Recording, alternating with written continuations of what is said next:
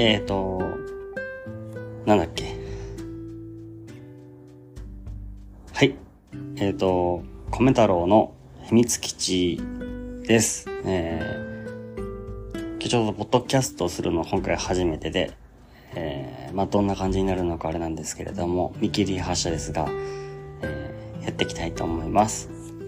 今日はね、えっと、エピソード1つうことなんですけれども、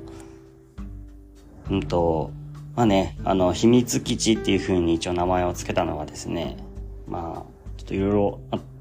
どういう感じでポッドキャストやっていこうかなって思った時に、まあちょっと、うん、まあ小さい頃の秘密基地をすごいイメージして、まあそういう場所になれたんだなっていうところがあるんですけれども、まあなんていうか、まあ、いろんなポッドキャストというかラジオというか、まああると思うんですけども、まあ、僕がこう始めようとき思ったきっかけというか、まあ、テーマとして、やっぱり、えーとまあ、価値があるものを発信するのではなくて、まあ、自分自身もあとはこれを聞いてくださる皆さんも、まあ、ゆっくり焦らず自分の価値観みたいなものを、まあ、見つけていけるようなそんな場所にできたらなと思っています。えー、子供の頃の、まあ、秘密基地みたいに何でもない日常、何でもない日常っていうのを、まあ、話すことで、まあ、ワクワクしたり、ドキドキしたりする楽しい気持ちを、まあ、小さい頃多分共有したりとかしたのかなっていうふうに思うんですけれども、まあ、それと合わせて、まあ、悩みとか不安とかを、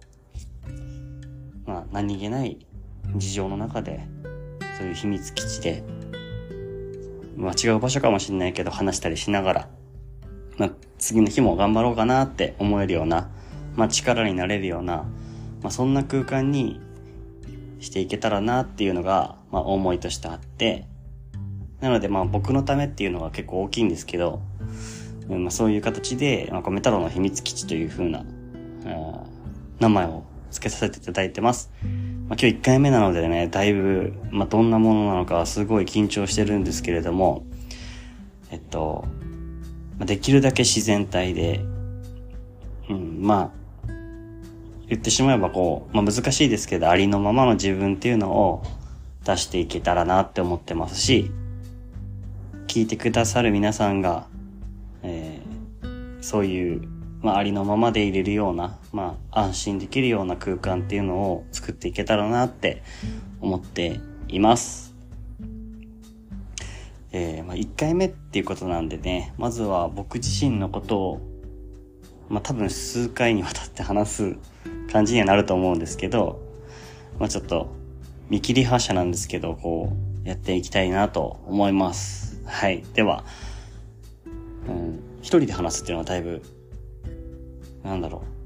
経験したことがあんまないというか、まあ、誰に対して向かって話してるんだよっていう感じなので、まあ、会議とかね、いろいろ誰か相手に話すことはありますけど、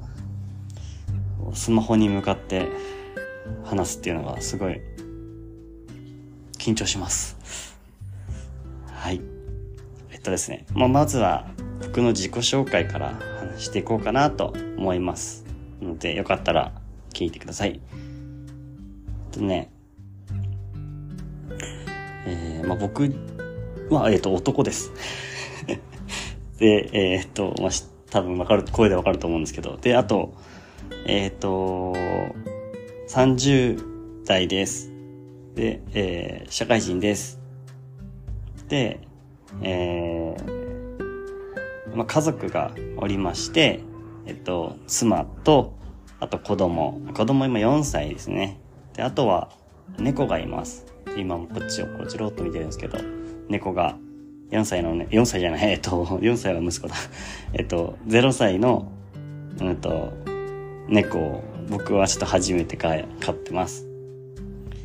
えっと、そういう家族構成ですね。そして、えっと、まあ、あとは、性格とかかなと思って、性格、性格をちょっと、僕の性格？うん、ちょっと自分自身でわかる性格を話そうかなと思うんですけど、僕自身は、まあ、多分かなり心配性、気にしいな体質かなっていうふうに思ってて、な、何、うん、そうですね。よく周りからも言われるので、そういう結構心配性なところが、年を年をっていうようなところがあります。あとは、まあ、大、まあ大体というか決めつけてはいけないと思うんですけど、まあそれに関連して、まあ完璧主義とか、白黒思考なところとかが結構強いので、まあ何々しなきゃいけないとか、ね、あの、100点を取らなきゃダメだみたいな。100%じゃなきゃダメだみたいな。そういうところが結構自分にはあるかなっていうところです。あと、まあ、それなんですけど、うんと、まあね、なんか、そういう、なんか、ちょっと引っ込み思案っぽいなっていう雰囲気がありそうなんですけど、結構、うーん、コミュニケーション取るのは、多分、得意なのかななところがあるかなっていう。まあ、半分仮面をつけて喋ってるような感じなんですけど、まあ、ここではちょっとそういうのをなしにして話していきたいなっていうふうに思ってます。で、あとは、結構ロマンチストなところがあるので、たまに、まあ、キザな言葉だったり、中二っぽいなっていうことだったり、あとは、なんか情熱的になったりとか、そういうのがあるかもしれませんが、その点はちょっとそういう気質があるってことでご了承ください。で、あとは、まあ、何かを作り上げるっていうような、まあ、想像、創作？創作するっていうのが結構好きで、うんと、まあ、絵を描くとかでもそうですし、あと音楽も大好きで、まあ、作曲とか、あとは、えっ、ー、と、まあ、ポッドキャストももちろんそんな感じなのかなと思うんですよね。なんか自分でこう、何かやってみるっていうような感じどうなるか、どんな風になっていくのかなみたいな、そういうなんか創作することが好きです。あとは、うんと、誰かと話をするっていうのがすごい好きで、もっと、まあ話すのもと好きなんですけど、あと人からいろんなことを聞いたりして、ああ、そうなんだっていうふうに思ったりすることうん、そうですね。まあ人間が好きっていうか 基本人間が好きなんですね。あ猫も好きですけど、犬も好きですけど。うん、まあそうですね。えっと、あ、お米が炊けた音だ。米太郎は関係ないですよ。ちょっと、あえてそういう風にしたわけじゃないんですけど。はい、つまらないですね。で、あとまあ、そうですね。なんかロマンチストだったり、そういうね、なんか、えー熱中するようなところが多いのでたまに何の話をしてるのか分かんないくらい夢中になっちゃって話がずれていくようなところとかもあるんですけど、まあ、そこも、えー、許してもらえたら嬉しいです。で、まあね、あの、この秘密基地の、まあね、あの、一番初にこう、入ったよーっていう感じの人なんで、ちょっとまあそんな感じで、ちょっと性格とか、まあ、家族構成とか、そういうのをちょっとまず話させていただきました。で、あとは、まあ、すごい緊張するな、これ。なんだろう、これ。この、反応が、もちろんないんだけどさ、ないんだけど、反応が、ないけど、ないくて当たり前なんだけどね。まあ、ね、いつかはね、なんか、まあ一回これをこう、ポッドキャストに上げさせていただいて、まあ、聞いてくださる方がもしいたら、その人とかといろいろ話ができたら嬉しいなって思います。なんかね、あの、お手紙みたいな、ラジオとかだったらこう、お手紙お便りいただきましたみたいな感じあると思うんですけど、多分、ポッドキャストでも、うん、なんだろうな、メールアドレスとかかななんだろう。何かでこうコメントをもらえるような感じにしたいなって思ってますね。そしたらこうね、いろんなお話をできるかなと思います。まあなんで、こうちょっと日記感覚ですけど、まずは、ちょっと自分の話をしながら、うん、こういう人なんだなと思ってもらって、少しでもちょっと興味持ってもらえたら嬉しいですね。はい。で、あと、えっと、自己紹介の続きなんですけど、すいません、脱線しました。えっと、まあ、好きなものとかかな？話せるとしたらね、好きなものを分けるとしたら、とまず音楽がすごくすごく大好きで、まあね、えー、幼少期、小学校の途中ぐらいまでは、えっと、ピアノを習ってまして、まあそれで音楽がやってたんですけど、まあ、今は、うんと、自分で曲を作るような感じで、オリジナル曲を作ったりっていうところもしてるし、あとは、えっ、と、音楽に触れるのも大好きです。だからね、なんか、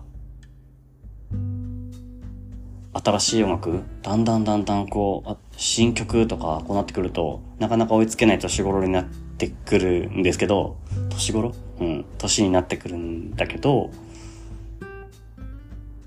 まあ今は、ね、そうだね、インストとかす、なんていうの、歌が、歌がないじゃない？えっと、歌がない？えっと、歌詞がない曲とかも聴くようになったりとか、そうですね。まあ、いろんなものを吸収したいなって音楽が好きです。すごく好きで。路上ライブをしてた時期もあったりね。あとはバンド活動してた時期もあったり。まあ、今は社会人なので、えっ、ー、と、バンド活動ってなるとなかなか難しいんですけどね。まあ、今は一人で、なんか、思いの丈を見切り発車で、ちょっと、まあ YouTube に上げたりとか、そういうのをちょっとやり始めてるところです。で、あとは、えっ、ー、と、フィットネス、まあ、運動、まあ、そういうのすごい、最近好きになりました。はい、あの、昔ね、あの、あ、すみません、なんか、敬語だったり、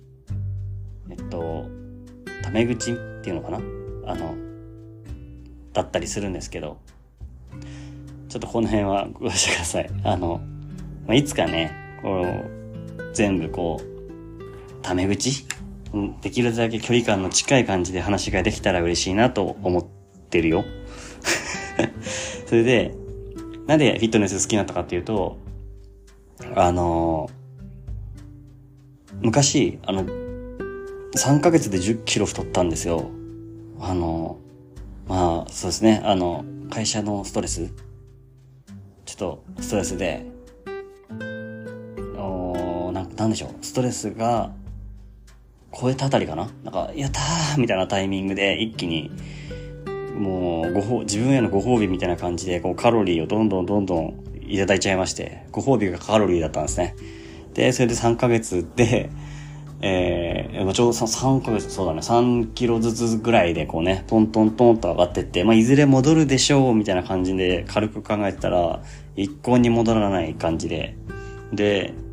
うんと、それが何年間か続いて、あれ戻らねえぞってなったら、やっぱりこうちょっと太った感じの自分ってなんか結構いじられるんですよね、やっぱ。太ったね、みたいな感じで。それになんかちょっと自分も、なんか甘えちゃってというか。で、それで、だいぶね、限界値というか、自分の中でこうもうか動かすのも、体動かすのも億劫になる感じになってたんですけど、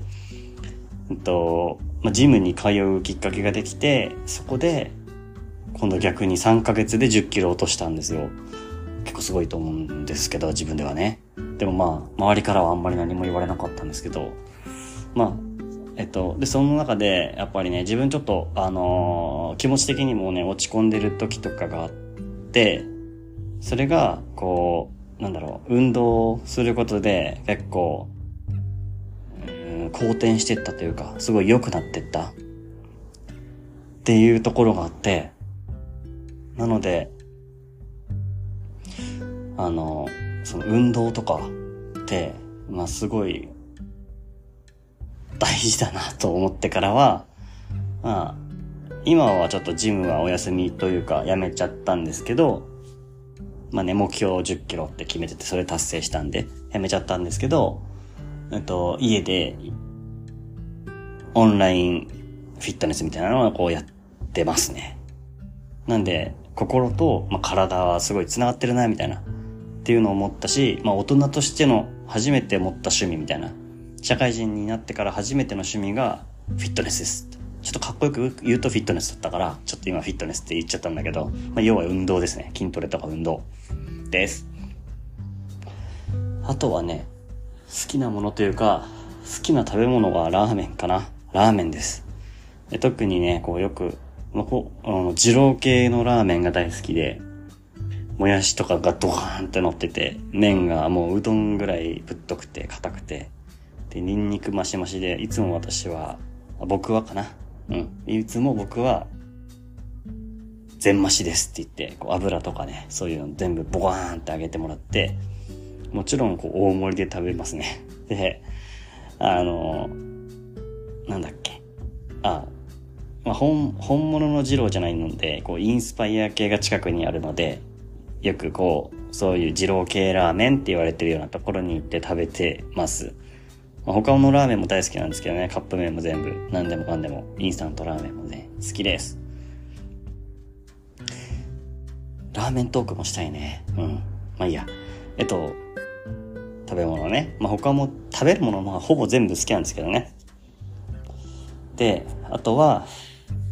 まあ小さい、よく考えた頃、小さい頃からなんですけど、ラジオドラマとかが大好きで、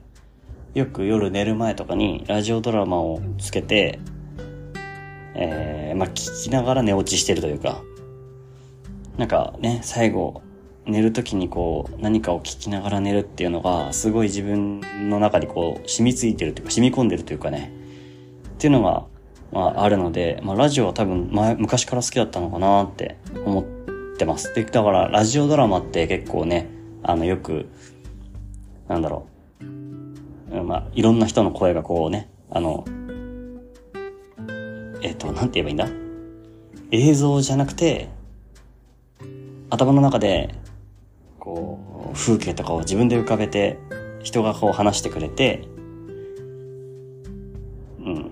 なんていうの？自分で想像できる感じが好きで、だから同じエピソードをもう何回も何回も聞いて言葉を覚えちゃうぐらい好きなやつとかもあります。うん、多分だからポッドキャストやりたいなって思ったのかなと思って。ね、昔、あの、ラジオ、ラジオ、ラジオのパーソナリティになりたいなって思ってた時期もあるぐらい好きでしたね。今はね、もうラジオはラジオ局じゃなきゃできないっていうような感じじゃなくて、こう、インターネットラジオみたいな感じで、こういうね、ポッドキャストっていうのがあるんだよなと思って、まあもう、家がね、ラジオ局なわけで、すげえなと思ってます。はい。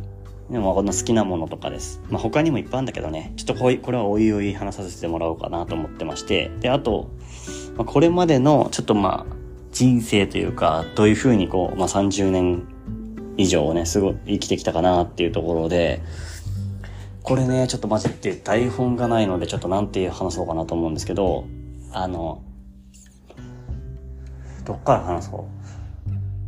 う？小学校の時は一応転校生で、1年生の時だけ違う小学校で2年生の時から新しい小学校に入って、なのでなんかこう、新しい転校先の方がなんか自分の中では地元っていう感じがして、生きても、生きてきた、うんと、小学校を過ごしてきました。で、その中で、なんだろう、やっぱね、転校生ってなるとね、最初ね、僕は全然知ら、知らなかったっていうか、あ、そうかもなって思っ、後で思ったんですけど、まあ、あの、だいぶ最初の頃はね、いじめに遭いまして、なんかちょっと、ね、あの、調子に乗りやがってこいつみたいなところがちょっとあったのかな。それで、一時期こういじめられる時期もあったんですけど、まあ今ではね、そういうことはなくなったけど、まあ小学校の時にいじめられてた時の記憶はちょっとあるかなっていうとこですね。で、中学生に入って、えっ、ー、と、まあね、僕の小、地元はね、あの、だいぶ田舎なので、あの、まあ、小学校から中学校に行く人、大体同じこう、なんていうの？あれ？公立だっけ？うん。っていう感じで、私立に行く人は誰もいなかったんで、そのままみんな一緒に中学校も同じだったんだけど、えっとね、中学校は部活があるでしょ？で、部活があって、僕はサッカー部に入ってたんですね。で、サッカー部、てかサッカーってあの11人でやるゲームじゃないですか。11人以上っていうか。で、フィールドに11人11人で戦うと思うんですけど、ね、あの、まあ、一時期過疎化が進みすぎて、僕の地域のサッカー事情がね。だから、えー、っと、11人いない ?10 人しかいない時期があって、サッカーの試合ができねえっていう時もあったぐらい、サッカー人口が少なかったです。一人でもいいからと思ってたんですけどね。で、中にはね、なんか、とりあえずなんか蹴るのが好きだから、俺サッカーに入ったわとか、まあそういうなんかちょっと、ちょっと面白い感じのところでした。でね、なんか、まあ僕はその、サボリ部に入ったつもりは全然なかったんだけど、まあ顧問の先生とかもなんか、やる気がね、全然なくて、うーんって感じだったんですけど、まあね、3年生、中学3年生になった時ぐらいに、あの、講師の先生かな。で来てくれた人、まだ教員の免許持ってないけど、学校に来てくれ、来てる人、その先生が、あの、サッカー部の顧問になってくれて、で、その先生がすごい熱い先生で、いろいろ、まあ僕たちすごい弱小だったわけですよね。まあ試合も出れないし、練習もろくにできないしっていう感じで、だったんですけど、あの、すごいよくしてくれて、試合もいっぱい組むようにやってくれて、それで、なんだろう、中学校時代はサッカーがすごい好きに最後なって、というか、講師の先生がすごい好きになったっていうのが思い出でありますね。で、そのまま、えっと、まあね、友達、サッカー部の友達と、なんて言うんだろう、すごい、新しい高校に入るときは、やっぱみんな違う高校に入るってなって、で、その、僕の、ま、大親友みたいな感じだった子、今はちょっと疎遠になっちゃったんですけど、その子、そのと、この子が、えー、結構強めの強豪校に入って、僕は、うんと、そうではないけど、まあ、強豪校の顧問っていう感じの先生が、転校、あ、じゃなくて、あの、赴任する高校に入ったというか、なんて、なんて言ったらいいんだろう。まあいいや。で、それで、あの、お互い一緒にサッカー違う違う高校だけど一緒に戦おうぜみたいな感じで約束して高校もサッカー部に入りましたで僕は高校でサッカーしてたんですけどやっぱりねこう結構弱くて弱くてっていうか僕が弱くて。でなんか他のねせえー、他の友達とかサッカー部の友達とかはだいぶねいろんなところで経験してきたりとかっていうのがあってまあ、そこで、なんだろう、やっぱ力の差をね、すごいこう感じたっていうか、だけど僕は結構友達との約束、その親友みたいなね、その人との約束があってたので、まあ、苦しかったけど続けてきた。でもね、なんかね、高校でやっぱりサッカーが上手くないってなった時に結構、えっ、ー、と、それだけでこう、いじめの対象になるっていうか、まあ、ここでもいじめの話になっちゃうんですけど、まあ、ちょっと弱いから、なんかこいつクズだな、みたいな感じの雰囲気が出ちゃって、なかなか部活で友達ができないと、やっぱり、学校での友達関係もうまく馴染めないなっていうところもあって、なんで、こう、あんまり高校での、なんだろう、高校生活っていう感じの、学校でのいい思い出はあんまりないんだけど、そうですね。まあ、そこで途中で、あの、高校を、高校辞めるじゃない？ごめんなさい。えっと、高校で、えっと、部活を退部することにしました。で、退部したのが、まあ、理由がこう音楽だったんだよね。あの、中学校からの友達と中学校の時にちょっと音楽がね、こう気があって一緒に楽器を引き出して、まあ、その時はアコースティックギターとかだったかなやってて、僕小学校の時ピアノやってたのででそれでこう、うん、なんていうかこうピアノとか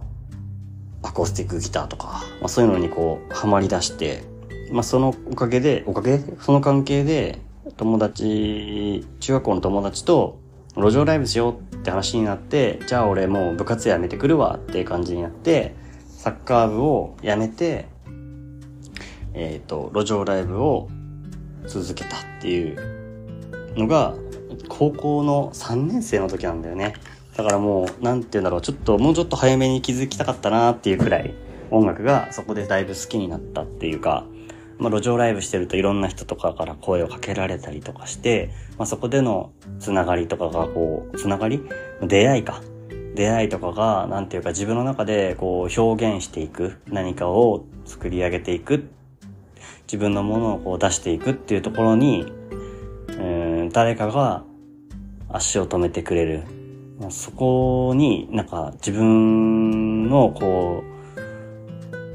自分の価値というか、をなんかこう感じてたっていうところがありました。で、えー、高校を卒業します。で、高校卒業して、自分もちょっとね、勉強が全然できなくて、えっ、ー、と、一浪しまして、あの、大学に受からなかったと。で、受からなくて、一浪して予備校に通うようになったんですけど、まあその時ももうすごい自分だいぶ落ち込んじゃって、あの、まあ滑り止めにしてた高校すら滑ってしまうっていうね、なんていうかもう、うわーっていうか自己嫌悪みたいなね、なって、で、予備校に通った時にはだいぶこう、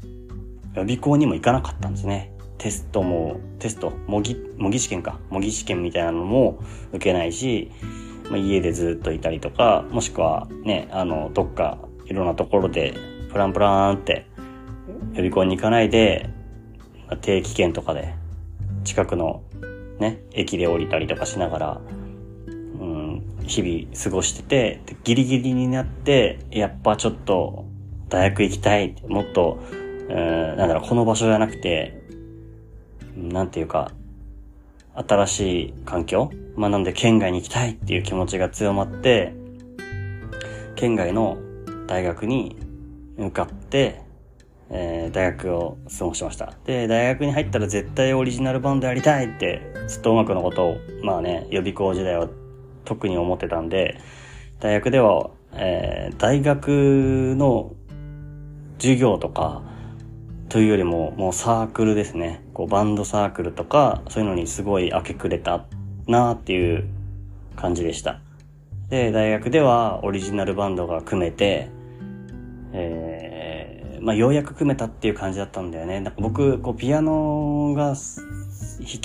を弾けるっていうか、っていう感じだったので、なかなかこう、今だったらちょっとね、あの、オフィシャルヒゲダンディズムさんとか、結構ピアノボーカルとかあったんだけど、ある、あると思うんだけど、昔はあんまりいなくて、まあなんていうか、僕がピアノボーカルをしながら、他のギターとかベースとかドラムとか、そういう人たちを集めたりとか、いろいろするのはすごく難しくて、しかも、オリジナルやりたいっていう人もなかなかいなかったんで、本当に大学の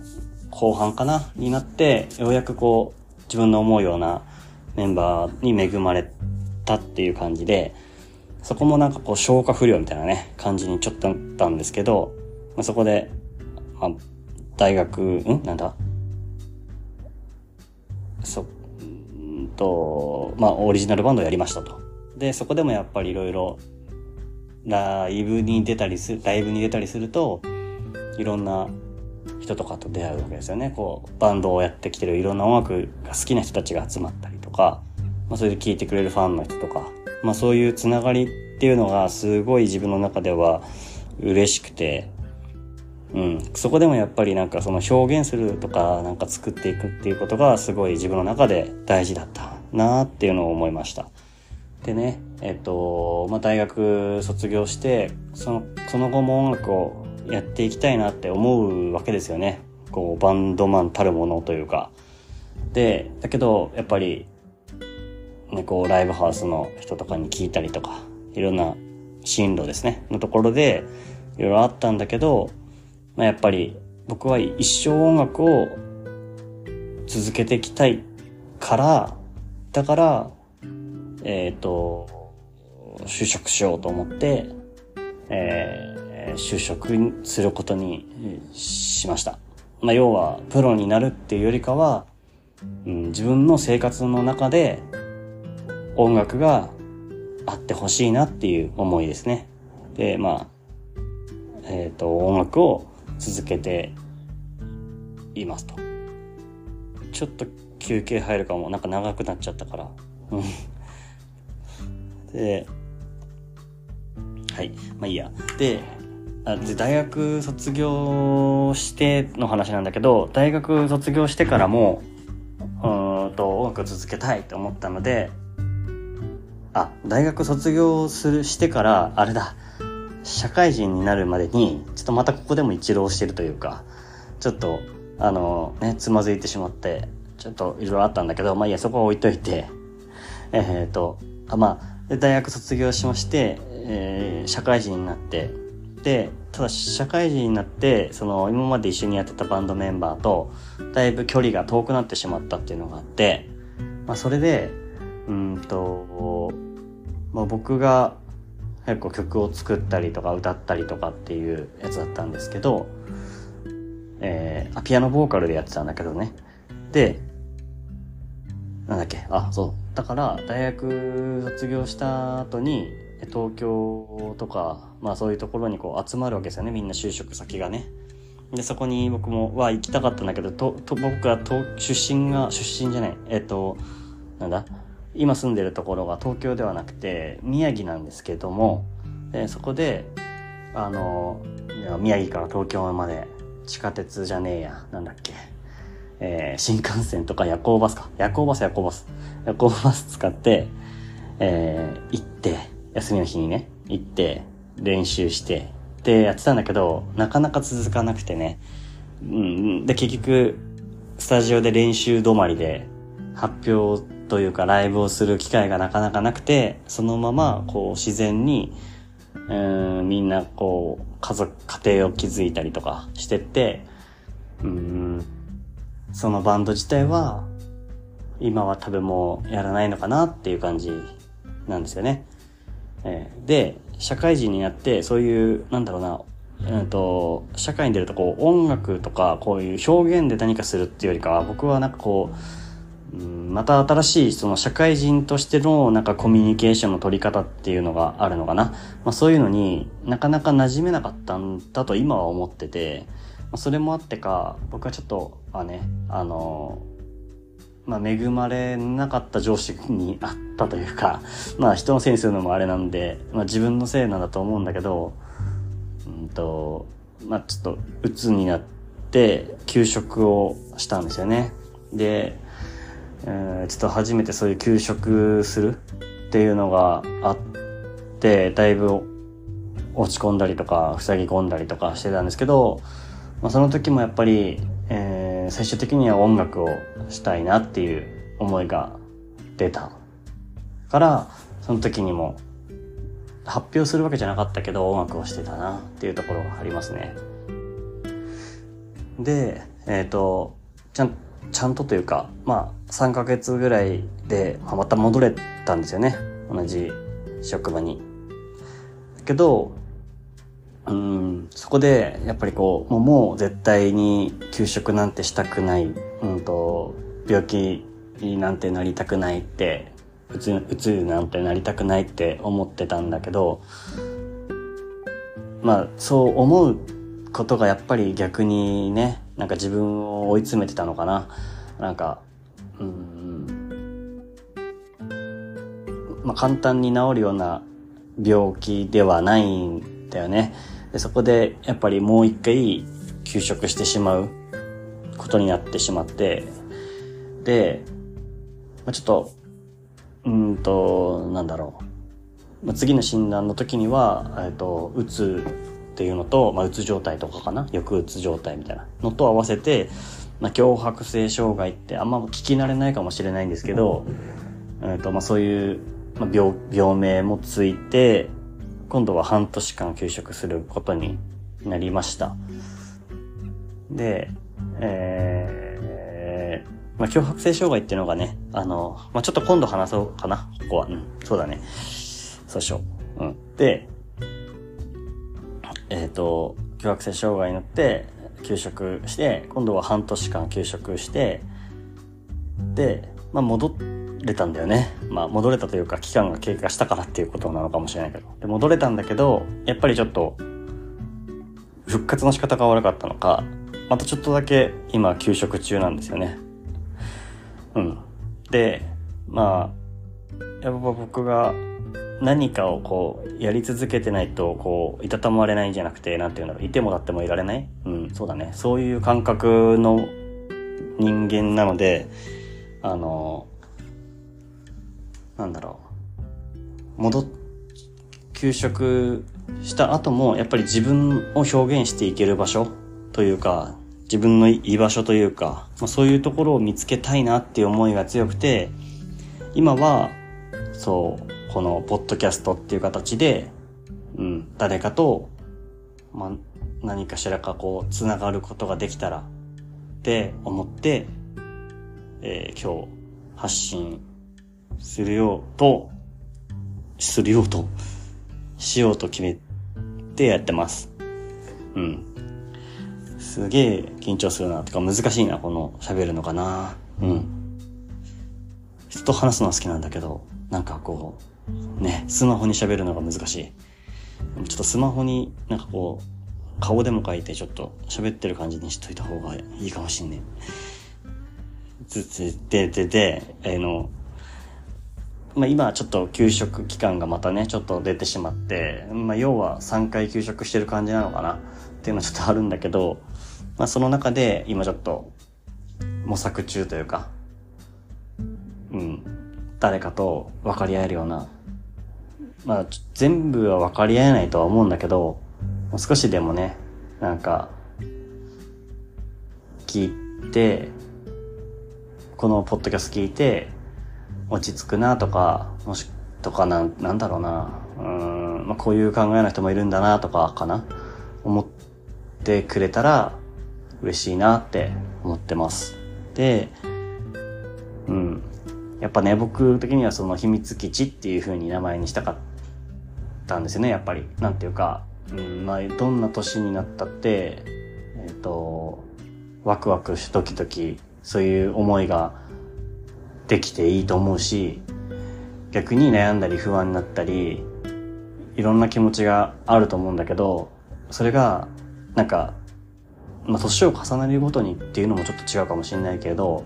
なかなかうん、実生活の中で、それをこう、分かり合える空間って難しいんだなっていうか、うん、どうしても制限されてしまう。だから、まあ今の時代いろんな形でね、あの、人と話せるっていうのがあるので、まあある一方でちょっと難しいところもあると思うんだけど、逆にその人間関係がこう希薄になるというか、うん、どう付き合っていけばいいのかとか、いろんな悩みあると思うんだけど、うんと、まあ、この場所というか、ポッドキャストでは、なんだろう。できる限りのありのままの自分をこう出していきたいし、うん、もしそれで、こう、誰かがあこの部分はわかるなとか、なんかこういう話も聞いてみたいなとか、まあ、そういう感じで一緒に話ができたら嬉しいなと思ってます。今はね、なんていうか壁に向かって話してるような感じですけど、いつかはね、うん、何かそういうようになっていけたらなと。まあだからこそこう、ね、秘密基地って結構ね、あるじゃないですかね。こう、友達と、まあ、作るだけでも楽しいし、その後になんかそこの中で、なんか飲み物を買って飲むだけでもすごい楽しかったりとか、まあ、まあ、そういうね、なんか、まあ、場所にないだろうなって思ってます。ごめんなさい、なんか本当はめちゃくちゃ喋りたいこといっぱいあったんだけどね、今度違う時にね、話せればないいのかな。うん。とりあえず、きっと何ら、何かしらかの形で、こう、コメントとかを上げても、あの、書けるような環境を作ってみたいと思うので、まあ、まずは、そう、見切り発車でいいなと思うので、うん。何かこう、しっかりとしたコンセプトを持ってやりたいっていうよりかは、うん、そうじゃない感じですね。まあ、聞いてもらえれば分かったと思うんですけど、てか逆にこんなに長く聞いてくださる方いるかわかんないですけど、本当になんかこう、ごめんなさい。やっぱ自分のこう、まとまらない感じ出ちゃったけど、まあ、これこれ、これを続けていきたいと思うんで、よろしくお願いします。これが、米太郎の秘密基地です。よかったらね、次も、まあ、すごい短いスパンで開けていきたいなと思ってるので、あの、聞いてくださったら嬉しいです。あと、たまにはね、妻とかも一緒に話すかもしれないので、まあ、それはそれで楽しく聞いてくれくださったら嬉しいです。それじゃあ、あの、最後までまず聞いてくださった方いたら、本当に、本当にいたらですけど ありがとうございます。じゃあ次のね、えー、次のお話でまたお会いしましょう。それではまた、バイバイ。おやすみなさい。いってらっしゃい。いろいろ。バイバイ。